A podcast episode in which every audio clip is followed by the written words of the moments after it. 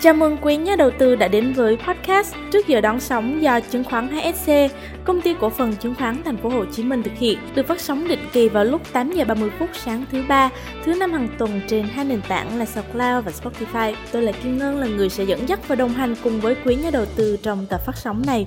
Phiên giao dịch ngày hôm qua ngày 11 tháng 1 ghi nhận chỉ số VN-Index đã đóng cửa ở mốc 1055,76 điểm, tăng nhẹ 2,41 điểm. Thị trường ngóng đợi thanh khoản trong lặng lẽ khi nhiều thành viên thị trường đã bắt đầu ngắm sắc hoa mai đào thay vì là bảng điện xanh đỏ.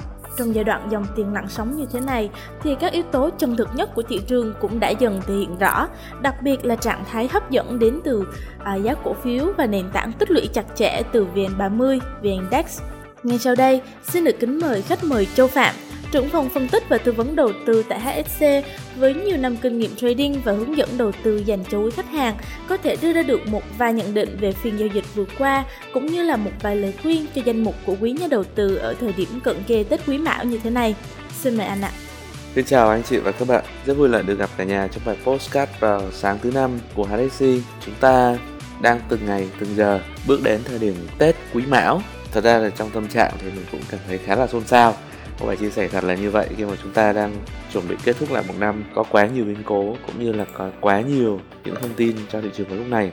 Tạm thời thông tin gần nhất thì mình cho rằng là vận động chỉ số giá đặc biệt là với liên thị trường ấy, thì nó rất là ổn định. Thông tin này nó được đến từ cái việc là kỳ vọng của chỉ số CPI vào thời điểm của buổi tối hôm nay. Thì nhìn chung mình cho rằng là cái điều kiện và kỳ vọng thị trường ấy nó đang ở trong trạng thái tích cực. Khi mà cái quyết định về điều tiết lạm phát điều tiết lãi suất để mà kiềm chế lạm phát của Fed đã phát tác dụng. Và qua đó thì cũng có thể kỳ vọng là số liệu lần này nó sẽ khá ủng hộ cho trạng thái của thị trường chậm tăng trưởng nói cách khác là Fed sẽ không có nhiều lý do để tăng lãi suất thêm. Và đây là lý do khiến cho vận động chỉ số của thị trường ổn định hơn. Thứ hai là khi mà nhìn về góc độ bên phía thị trường châu Á, thì anh chị cũng sẽ thấy là cái trạng thái của thị trường cũng tiếp tục mang tính là tích cực.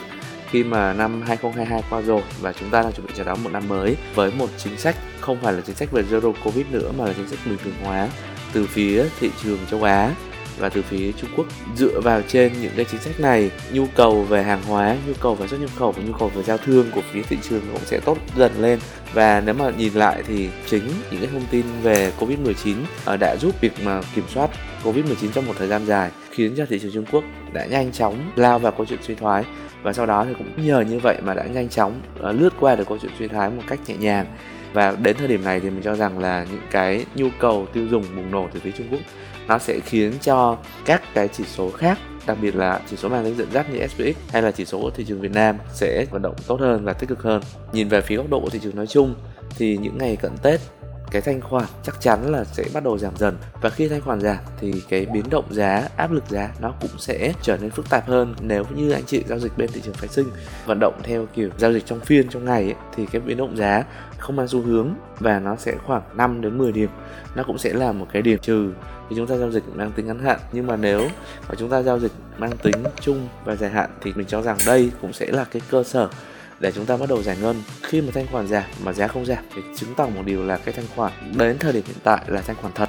Và cái giao dịch là ở trong vùng giá cân đối và vùng giá mang tính là tạo cơ hội cho nhà đầu tư trong cái việc đầu tư cổ phiếu giá trị. Thì đây cũng sẽ là cái cơ sở chúng ta sẽ giao dịch trong tuần tiếp theo. Bởi vì là chúng ta cũng sẽ còn ít ngày nữa là đến thời điểm kết thúc của tuần giao dịch của năm ờ, 2022 theo lịch âm. Thì do vậy thì cái lịch nghỉ dài cũng như là cái lượng tiền đáo hạn nó sẽ khá là lớn. Qua đó thì cái việc mà chúng ta giao dịch ngắn hạn nó cũng sẽ mang tính là khó chịu và bất an hơn. À, đến thời điểm này mình cho rằng là chúng ta bắt đầu nên chuyển sang cái chiến lược trung dài hạn và đặc biệt là chúng ta có thể giải ngân ở trong thời điểm mà cận Tết. À, bởi vì là mình để ý lại trong các năm khác ấy, thì thường là trước Tết áp lực bán nó sẽ bắt đầu rồi mạnh hơn và cái lực tiền mua quay trở lại sau Tết nó sẽ bắt đầu tăng trưởng. Và đây sẽ là cái cơ hội để chúng ta kiếm lại trong ngắn hạn nhé. Ok, cảm ơn chị các bạn đã dành thời gian theo dõi. Bài postcard và xin hẹn gặp lại cả nhà trong bài postcard vào sáng thứ ba và thứ năm của tuần sau. Xin chào và tạm biệt ạ.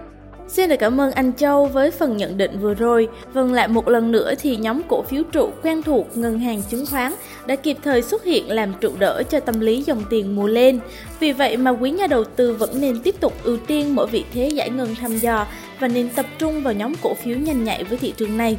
Podcast trước giờ đón sóng phát hành bởi chứng khoán HSC cũng xin được cảm ơn quý nhà đầu tư đã luôn yêu thương đón xem chương trình trong suốt hơn một năm ra mắt vừa qua và hứa hẹn sẽ đem đến nhiều tin tức và khuyến nghị có giá trị hơn, hình thức đa dạng hơn để phục vụ cho hành trình đầu tư của quý khách hàng.